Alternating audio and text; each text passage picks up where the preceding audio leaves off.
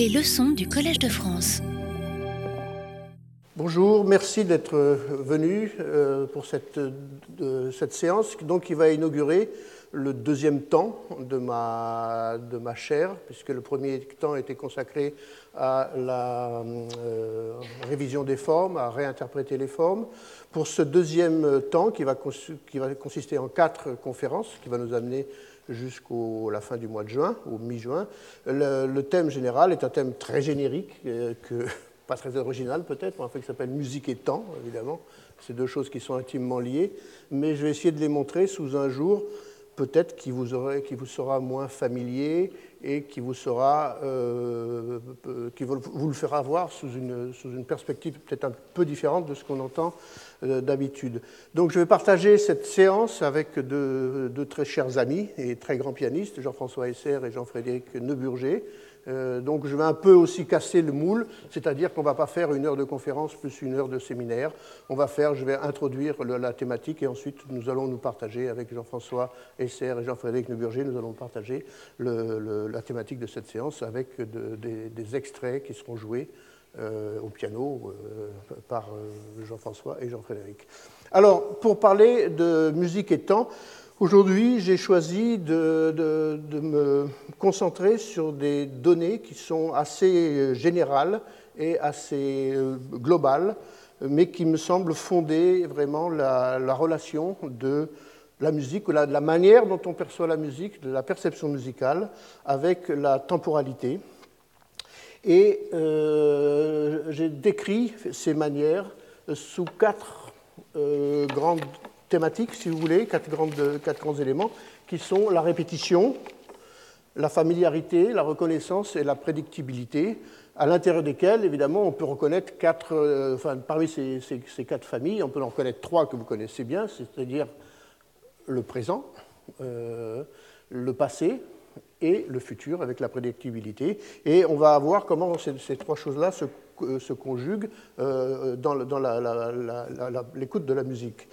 Euh, donc je vais faire d'abord une, introduction sur ces processus de perception euh, proprement dites à l'intérieur des œuvres musicales, c'est-à-dire qu'est-ce qui se passe quand on reçoit une œuvre musicale, quand on écoute une œuvre musicale, au, niveau de, cette, de, ces temporalités. Et ensuite, avec Jean-Frédéric et, euh, Jean-François Esser, on parlera de ces trois données, c'est-à-dire que la prédiction, la mémoire, euh, la prévisibilité à un niveau plus historique, c'est-à-dire qu'est-ce qui peut faire en sorte que des œuvres dans le répertoire de la musique soit, soit sont prémonitoires d'œuvres à venir, soit euh, gardent la mémoire d'œuvres du passé, avec toutes les influences qu'on connaît, qui tissent donc euh, toute l'histoire de la musique.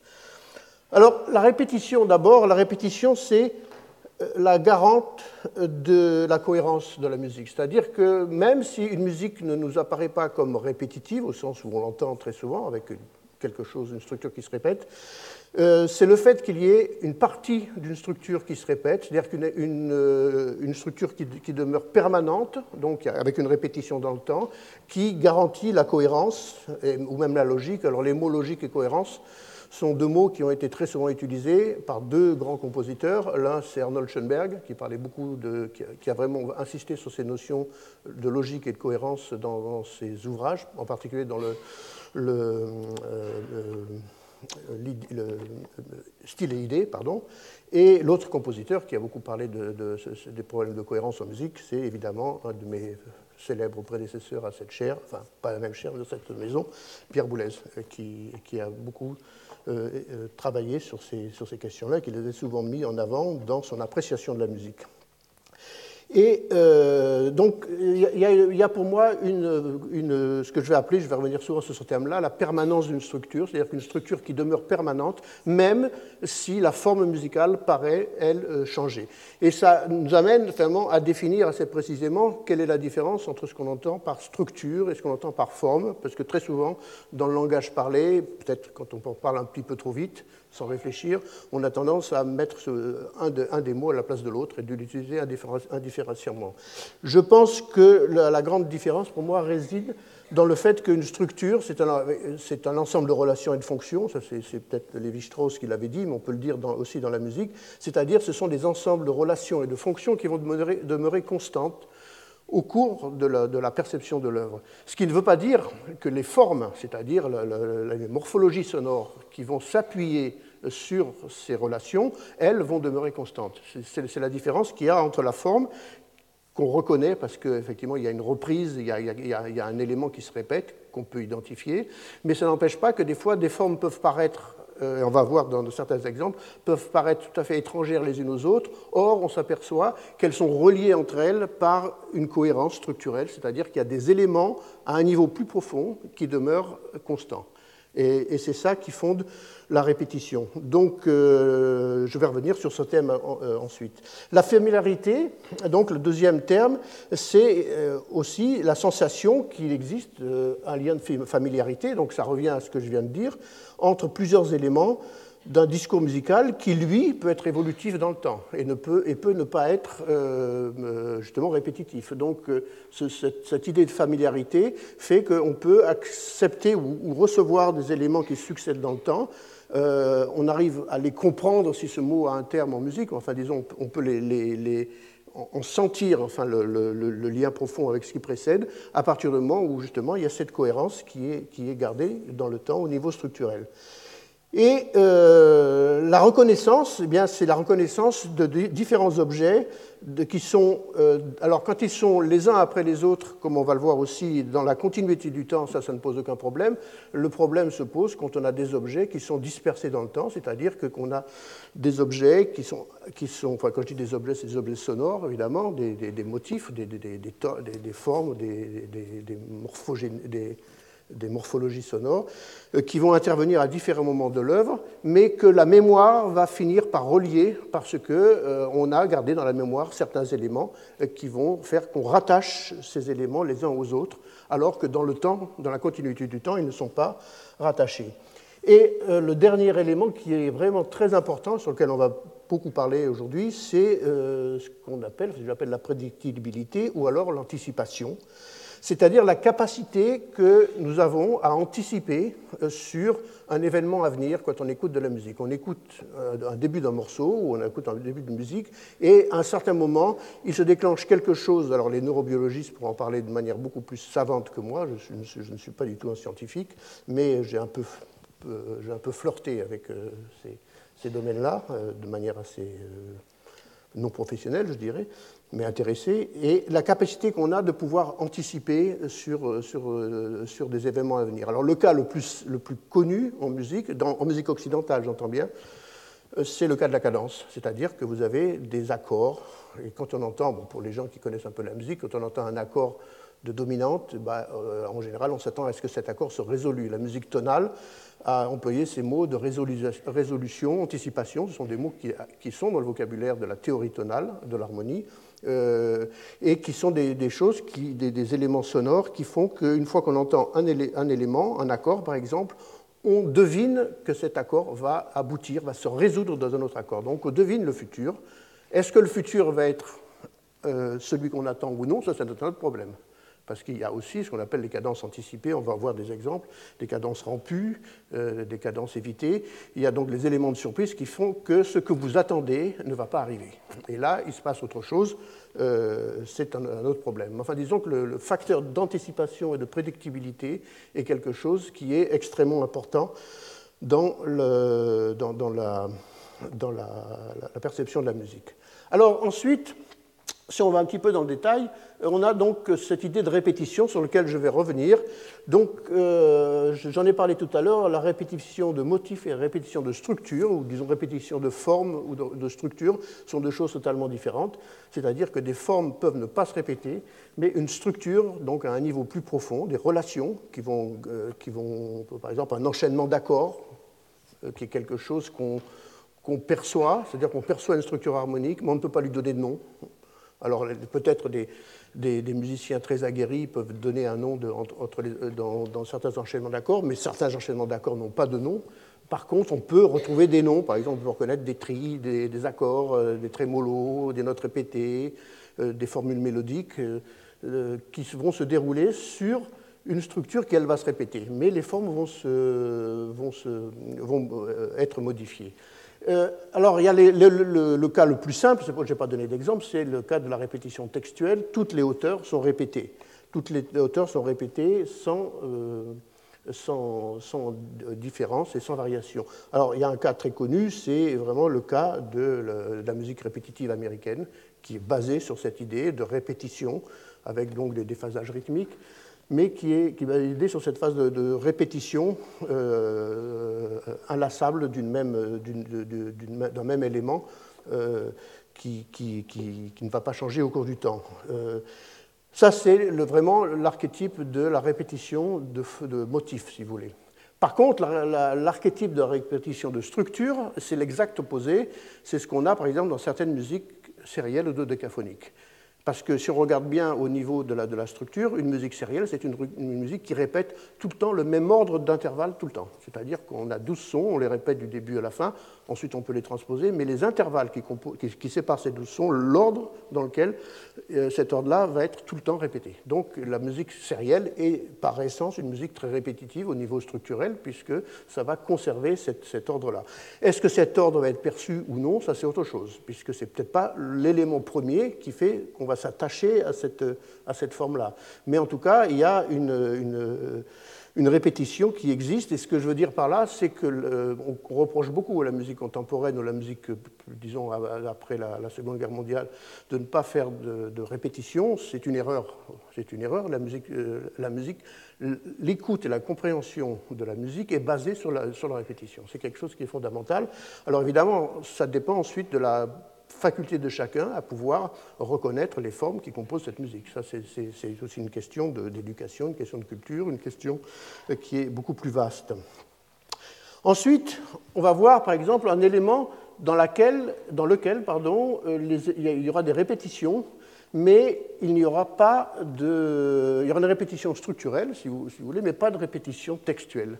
Et là, j'ai choisi un extrait d'une sonate de Beethoven, l'opus 109, qui commence par quelque chose qui pourrait s'apparenter à un choral, c'est quelque chose de très lent, une mélodie très chantante, cantabilée, euh, et qui va donner naissance à une variation qui sera totalement euh, différente au niveau formel, mais dans lequel vous allez néanmoins reconnaître quelque chose, reconnaître un élément, mais pas tout l'élément qui les compose.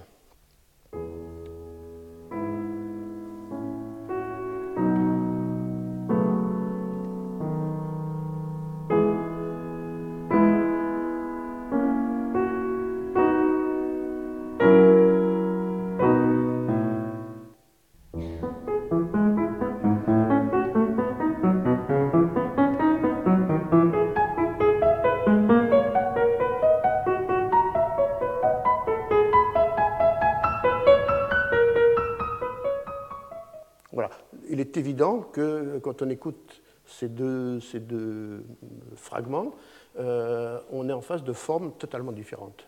Un côté, c'est quelque chose de très harmonique et très lent, très continu. De l'autre côté, on a des alternances entre la main droite et la main gauche. Euh, qu'est-ce qui est conservé? Il est conservé donc euh, une construction harmonique, l'enchaînement des accords est le même. Il est conservé les proportions entre ces accords, c'est-à-dire la manière dont ils vont évoluer dans le temps, le temps qu'ils vont durer, chacun les uns après les autres, va être exactement le même. C'est-à-dire que si un accord qui dure deux temps, eh ben, il va durer deux temps. Si un accord qui dure qu'un temps, il va durer un temps. Donc les proportions euh, harmoniques vont rester les mêmes.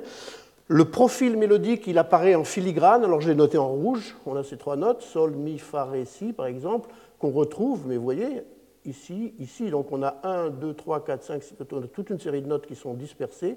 Et sur cette série de notes, on en a juste une de temps en temps qui relève du, thème initial et qui fait que c'est celui-là qu'on va reconnaître. Parce que c'est peut-être c'est parce qu'on a la mémoire de ce thème aussi, euh, parce qu'on vient d'entendre, qu'on peut le reconnaître.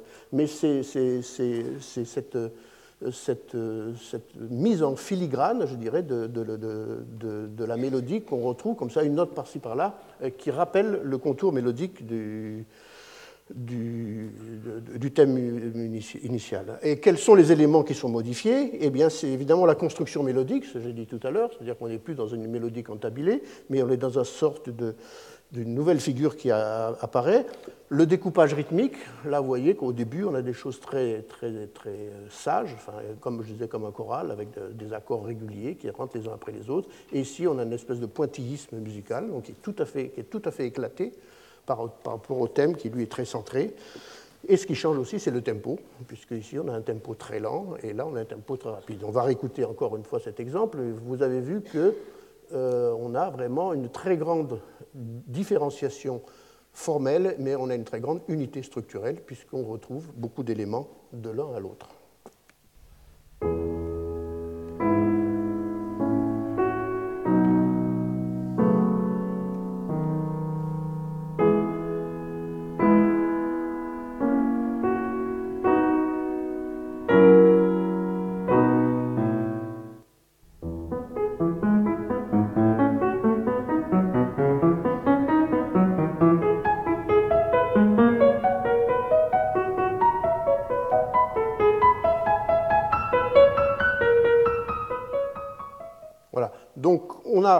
Cette, différence. Je vais maintenant vous faire écouter alors quelque chose qui va nous anticiper, puisqu'on parle d'anticipation, avec la fin de cette conférence, c'est-à-dire un thème que j'ai pris dans, dans, le deuxième concerto pour piano de Brahms, d'ailleurs qui va servir de modèle à une des études de piano que Jean-Frédéric Neuburger va jouer à la fin de ce cours. Mais si je l'ai pris, si j'ai pris ce thème-là, c'est parce qu'il m'avait toujours fasciné le thème m'avait fasciné, mais la manière dont elle est jouée, enfin par Jean-Frédéric aussi, mais à l'époque il ne l'avait pas joué, je ne le connaissais pas, euh, la manière dont elle est jouée m'avait fasciné parce que c'était euh, un enregistrement de Sviatoslav Richter qui, est, tout à fait exceptionnel dans, cette, œuvre-là. Et alors là, c'est ce que si je l'ai pris, c'est parce que vous allez entendre le thème, que le thème lui-même, qui est un thème euh, plutôt paysan, un thème d'origine un peu populaire même, et Brahms en a fait une variation qui est totalement ébouriffée. C'est-à-dire qu'on reconnaît vaguement en filigrane euh, des, choses qui appartiennent au thème, mais alors là, le caractère, euh, si déjà il était un peu contrasté chez Beethoven, ici il va être vraiment très, très éloigné. Alors voici d'abord le motif euh, lui-même qui est joué par l'orchestre. Comme vous allez voir, c'est un motif assez, assez assis, assez carré.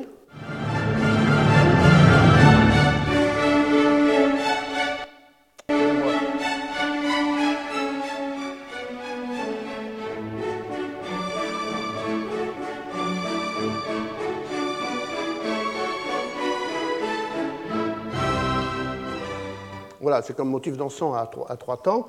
Et ce qu'en fait Brahms, vous allez voir, est totalement étonnant puisqu'on euh, on ne retrouve pas du tout ce caractère.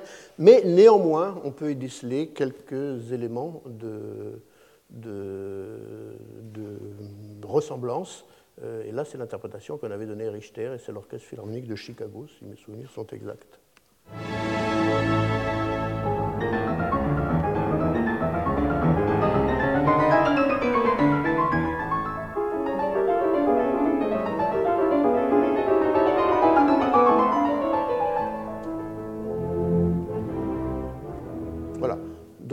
C'est, on peut écouter les deux si vous voulez, ça ne ferait pas de mal, c'est euh, d'un côté euh, vraiment ce motif.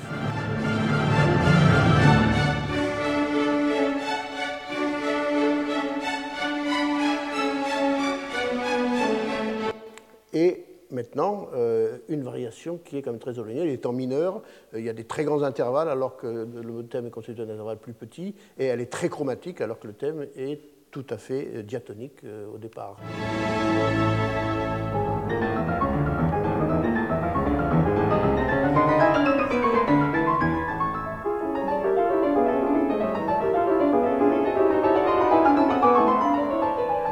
Voilà. Alors ça c'est encore un exemple de, voilà, de, conservation structurelle dans lequel on reconnaît, il y a, une, partie des éléments qui est conservée et tout le reste change autour.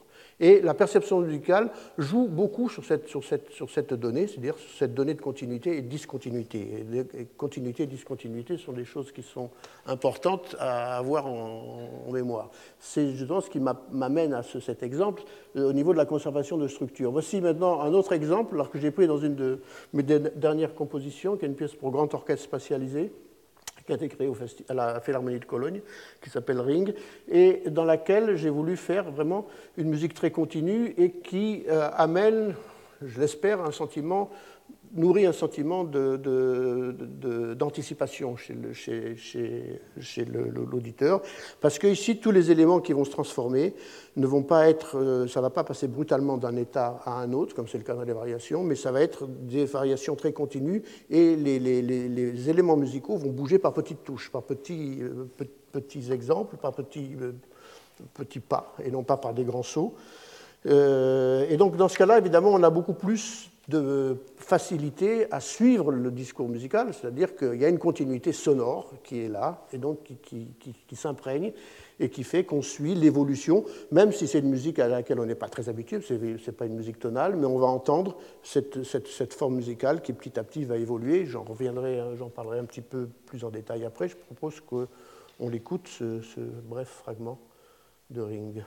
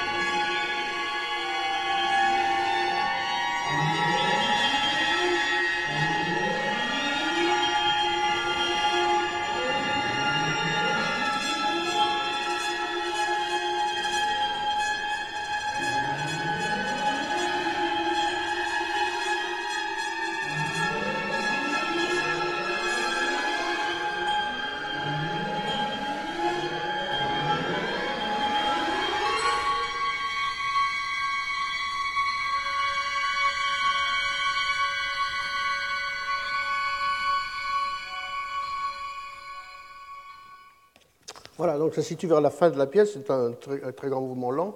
Euh, ce que j'ai cherché à obtenir comme effet ici, je dirais au niveau de l'anticipation, c'est cette très lente montée progressive vers l'aigu. C'est-à-dire qu'on est dans le médium aigu et on sent que la musique monte progressivement dans l'aigu. C'est un peu comme le, boléro de Ravel. Quand vous avez compris qu'il y a un crescendo au début, bah, vous attendez à ce que le crescendo continue. Donc ça, c'est une forme de prédictibilité ou d'anticipation qui est assez forte, puisqu'on on, suit les méandres, enfin les, petites touches qui font que la musique évolue dans certaines directions et pas dans d'autres. Et là, on voit que la, la musique évolue vraiment tout doucement vers l'aigu, vers l'aigu, vers l'aigu, avec une tension de plus en plus grande, jusqu'à arriver à un point de, stabilité. Donc ce sont des, méthodes de composition, parce que quand on compose, il n'y a pas de recette, miracle, évidemment, mais je veux dire, en tout cas chez moi, les idées d'anticipation et de mémoire sont toujours présentes à l'esprit, même si j'en ai même pas moi-même conscience quand je, compose. C'est-à-dire que c'est vraiment des, choses qui sont, je crois, qui, qui, m'habitent quand je compose et, que j'essaye de retranscrire dans, la musique. Et ça, c'est un cas où j'ai cette continuité de proche en proche qui nous permet évidemment de, suivre l'évolution de la structure. Voilà maintenant un autre exemple, alors qui est euh, à l'opposé, qui va nous, montrer des choses qui sont discontinues. Euh, c'est la fin d'une pièce qui s'appelle Strange Ritual, dans laquelle euh, on a des éléments, vous allez voir, qui ne sont pas en phase les uns avec les autres. Il n'y a pas cette continuité qu'on a entendue, mais on va voir des éléments qui sont très en, rupture et en opposition et en contraste et qui sont euh, espacés par des silences, donc on n'a plus cette texture continue qu'on avait euh, euh, entendue, mais on va l'écouter, et puis je, viens, je, dirai ensuite quelques mots sur cette notion de continuité et discontinuité, parce que ça reste pour moi toujours dans l'idée de conservation de structure, et donc dans cette chose-là, il y a une structure qui est conservée, même si la musique apparaît comme plutôt discontinue et non pas comme une évolution progressive.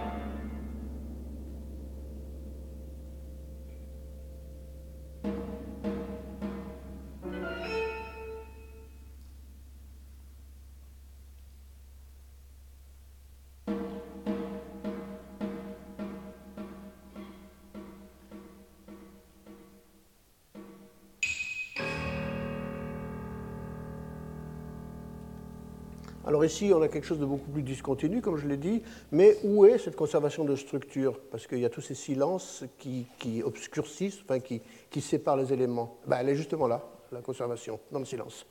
Et ça m'amène à, apporter quelque chose sur lequel je vais être amené à, m'expliquer au cours des prochains, des prochains cours, c'est l'idée de forme temporelle. Je crois qu'il y a euh, on, parle beaucoup de formes musicales, c'est-à-dire euh, vous avez les formes, formes classiques, le menuet, la sonate, la fugue, ou même des formes plus contemporaines qui n'ont pas de nom.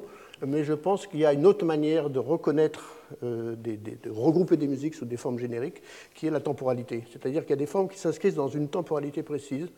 Euh, et qui peuvent contenir des musiques euh, de styles assez différents, mais qu'on peut retrouver euh, à, ce niveau-là. Et ici, je pense que la, conservation de structure, elle est donnée justement par ces, ces, silences qui viennent trouer le discours musical et proposer comme ça des éléments épars. Un exemple célèbre dans le, répertoire classique, c'est au début du final de la 9e de Beethoven. On a beaucoup parlé de Beethoven aujourd'hui, mais il est personnage central euh, de, l'histoire de la musique, où il récapitule, euh, il, donne des exemples très brefs, des, citations du deuxième mouvement, du troisième mouvement, euh, et comme ça par des flashs espacés par des silences, comme si c'était vraiment des, flashs. C'était quelque chose de tout à fait nouveau à l'époque, ça ne se faisait pas, ça a été très mal perçu. Il fait ça dans la Grande Fugue aussi. Mais c'est dans le sens où finalement la mémoire n'est pas du domaine du continu, mais c'est genre de, de, domaine de flash comme ça, et le silence joue le rôle d'élément unificateur. C'est-à-dire que c'est le silence qui nous permet de prendre conscience qu'il s'est passé ça.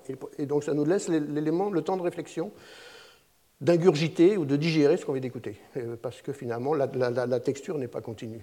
Alors je me suis livré ensuite à une petite, euh, petite expérience qui n'en est, pas une, parce que encore une fois, je ne suis pas scientifique, mais euh, j'ai essayé d'imaginer ce que peut être la perception musicale, comment elle peut se balader entre ces trois éléments, passé, présent et futur, à l'écoute d'une œuvre inconnue.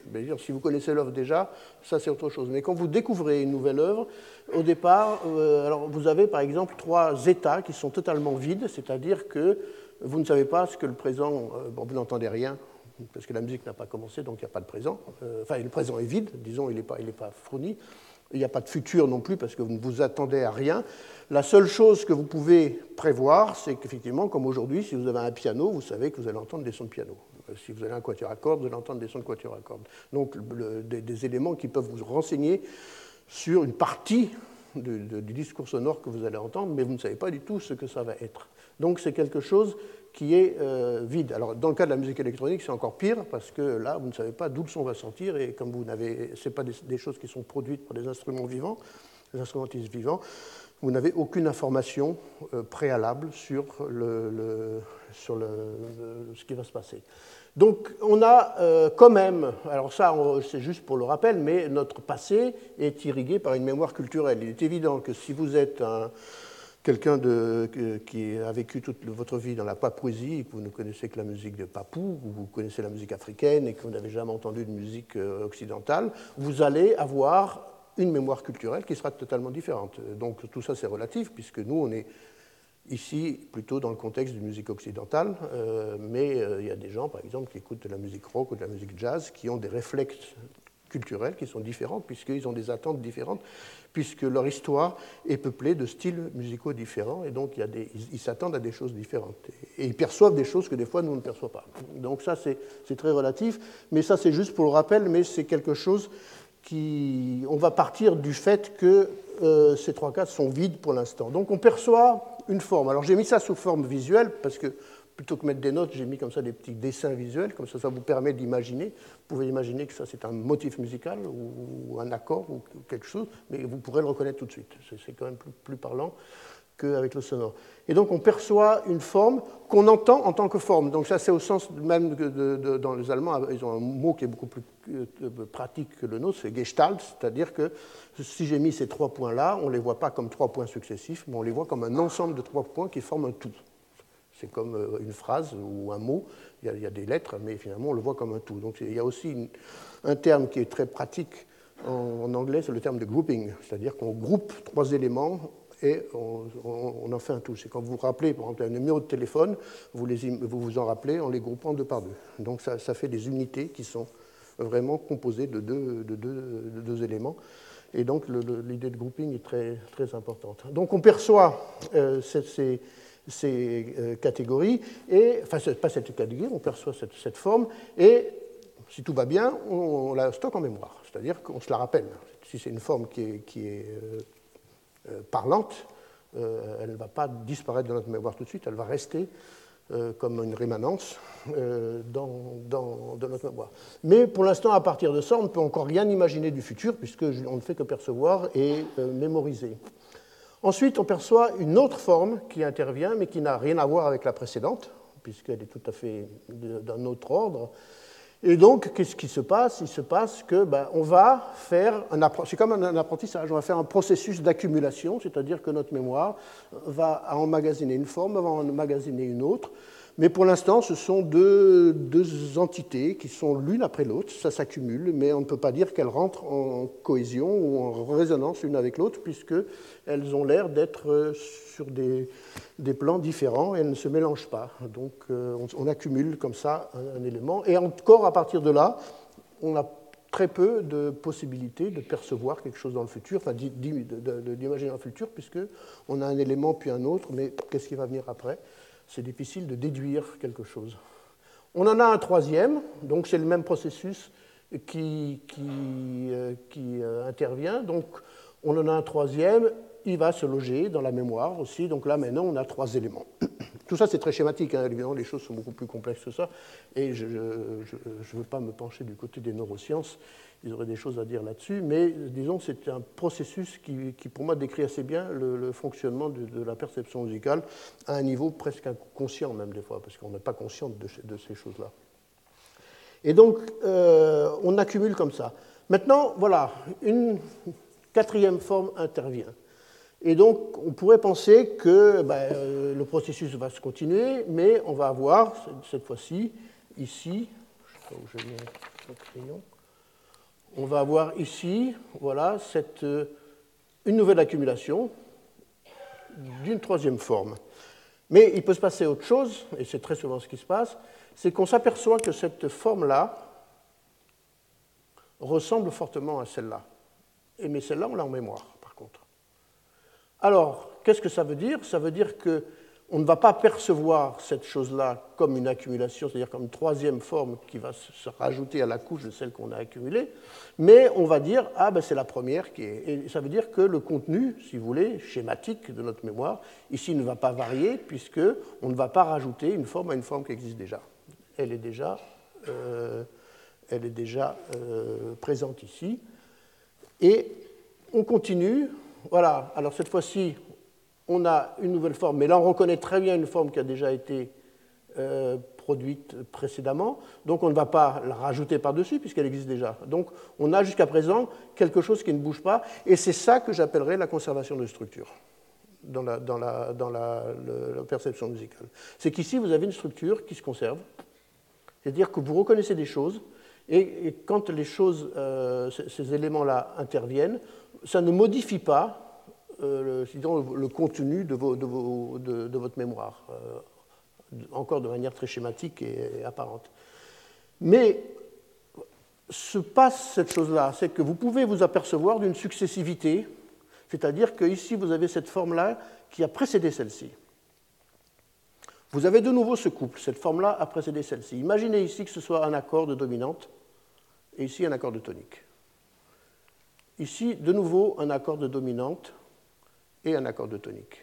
Donc, et encore là, ce sont des, choses culturelles, mais vous pouvez avoir des choses, des éléments où vous entendez la successivité, et ces, deux, éléments qui ont une relation de successivité vont finir par faire un tout.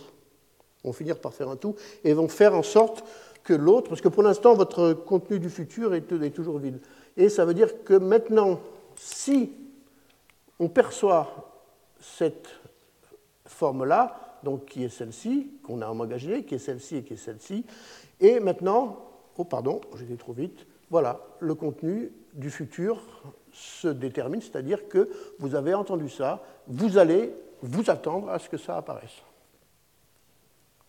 Donc on a euh, cette, cette chose-là, c'est ce que j'appellerais moi la conservation de structure. Et ça, c'est évidemment le présent. Et ça, c'est le futur qui, pour l'instant, est vide et vide. Et d'un seul coup, euh, un processus d'anticipation se déclenche en vous qui fait que vous allez percevoir cette, chose-là parce que les conditions qui sont réunies ici vont vous rappeler des conditions passées et vont dire bon, il s'est déjà passé ça, donc il va se passer ça. C'est exactement ce qui se passe en ce moment avec les élections. On dit il s'est passé ça autrefois, donc il va se passer ça. Des gens qui sont très forts pour ça. On verra comment l'avenir, ce que l'avenir nous réserve. Voilà, petite parenthèse. Euh, ensuite, euh, à cette, à cette euh, petite construction, il va y avoir une autre forme que je trouve intéressante, c'est ce que j'appellerais, et je vais terminer là-dessus, l'identification différée. C'est-à-dire que Jusqu'à présent, on a vu des, processus d'identification de, morphologiques qu'on arrive à relier à ceux du passé. Il peut arriver, et ça arrive très souvent, qu'on entende des éléments qu'on perçoit, comme totalement euh, étrangers, et on va comprendre qu'après coup, quelle relation les, les, unit euh, les uns aux autres. Et j'ai trouvé un exemple qui est assez intéressant pour moi. C'est cet exemple d'un extrait de l'opus 11 de Schoenberg, qui était une pièce pour piano qu'il a écrit au début du, je crois, en 1905 ou 6, peut-être 1910, euh, et qui est déjà de la musique non tonale, mais vous allez voir que ça pourrait sonner un peu comme du Brahms atonal, c'est-à-dire qu'il y a une enveloppe encore romantique qui fait qu'on s'y retrouve assez bien dans la, perception de cette musique, c'est-à-dire fait référence à des modèles euh, Donc voici le, motif principal.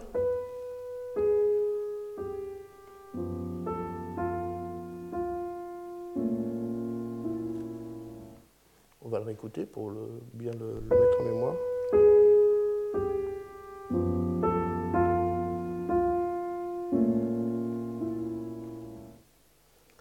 Et voici maintenant, un petit peu plus loin dans la pièce, une section qui paraît très contrastée et qui paraît être totalement euh, étrangère.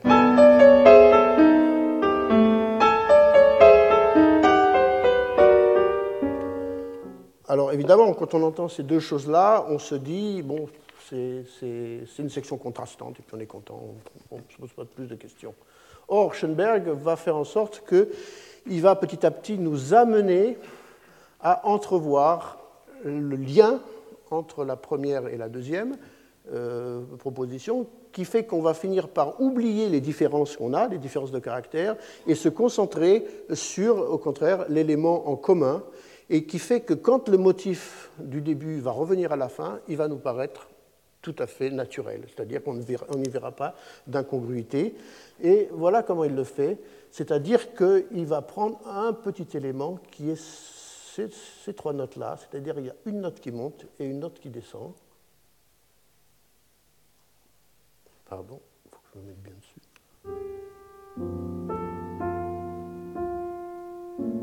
Voilà, sol, la, fa, cet élément montant et descendant. Et il, il, il on va le trouver ici, vous allez l'entendre, dans un rythme beaucoup plus rapide. Voilà.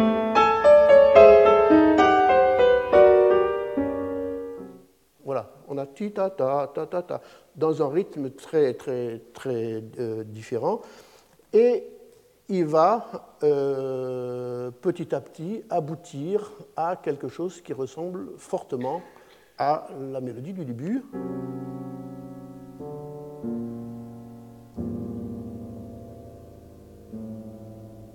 Je vous rappelle la mélodie du début.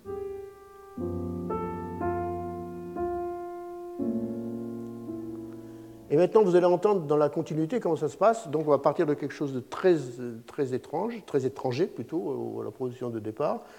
Et dans le cours du temps, eh bien, cette chose-là va devenir de plus en plus familière. Le degré de familiarité va se, va se euh, révéler plus fort. Et quand ce motif va intervenir à la fin, et on va reconnaître vraiment la le rappel du début, mais euh, entre-temps, on a eu le temps de se, familiariser, Et donc, l'identification de ce motif est faite de manière différée, c'est-à-dire qu'on comprend après coup qu'ils euh, sont de même nature et de même origine.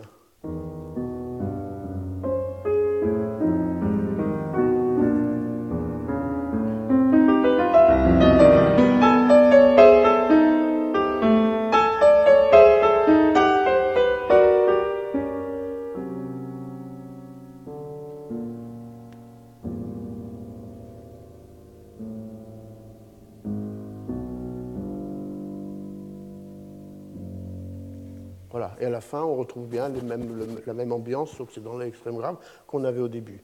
Alors, juste un dernier exemple avant de passer la parole à Jean-François Isser. Qu'est-ce que pourrait être une musique sans mémoire? Alors, euh, ça paraît bizarre, mais ça, a été, ça a été, disons, évoqué, ça a été tenté. Et euh, celui qui l'a tenté, vraiment, on n'en parle pas assez à ce sens-là, c'est Arnold Schoenberg. On parle beaucoup de Schoenberg comme l'inventeur du sérialisme, euh, ça c'est très connu, mais à mon avis, il y a d'autres éléments dans sa musique qui font qu'il était incroyablement prémonitoire, c'est-à-dire qu'il avait fait des expériences, euh, tout en restant dans, une musique strictement composée, de musique sans mémoire. Et une chose, c'est dans le même opus 11, la dernière pièce, qui est Klaverstück, euh, opus 11 numéro 3, est une musique qui ne revient jamais en arrière, c'est-à-dire qu'il n'y a absolument aucune reprise. On trouve ça aussi dans certaines pièces du Pierrot lunaire. On trouve ça aussi dans une, œuvre euh, tout à fait fascinante qui s'appelle Erwartung, qui est une pièce qui est un monodrame pour voix et, mais là, dans ce cas-là, il y a une histoire. Donc, euh, on peut dire que la musique suit l'histoire. Mais là, c'est de, la musique pure, ça ne raconte rien du tout. Et on va écouter le début, c'est dans une interprétation de Poligny de, de, de ce Klaverstück. On ne va pas écouter en entier, mais euh, vous allez voir que c'est une musique qui va toujours de l'avant et qui ne retourne jamais en arrière jusqu'à euh, la fin qui réserve une petite surprise.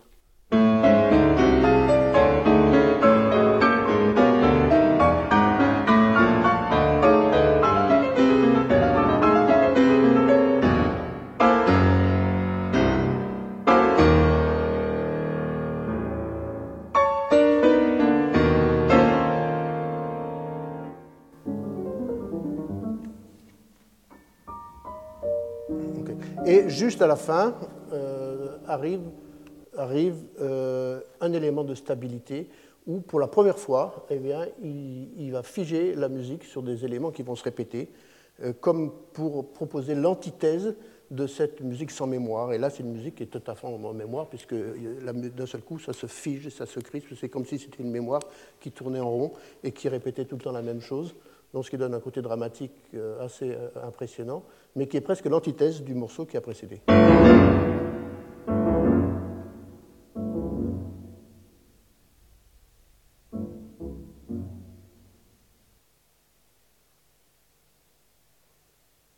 Voilà.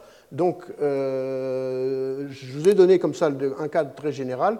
Je reviendrai évidemment sur, sur différentes de ces notions différentes notions euh, telles que celle-ci euh, après, surtout quand je parlerai des, grammaires génératives ou comment j'ai euh, engendré des successivités, des règles de successivité dans, la composition et d'autres choses qui sont liées par exemple au temps réel. Je vais passer la parole à Jean-François Esser et demander de, nous rejoindre au piano pour donc la suite de cette, de cette conférence. Pendant qu'on fait ce petit passage, je propose à certaines personnes, si vous voulez vous asseoir plutôt du côté droit, enfin du côté gauche, si vous voulez voir le piano, parce que le piano est malheureusement du côté gauche, mais on l'entend bien de partout, comme vous voulez. Retrouvez tous les contenus du Collège de France sur www.colège-2-france.fr.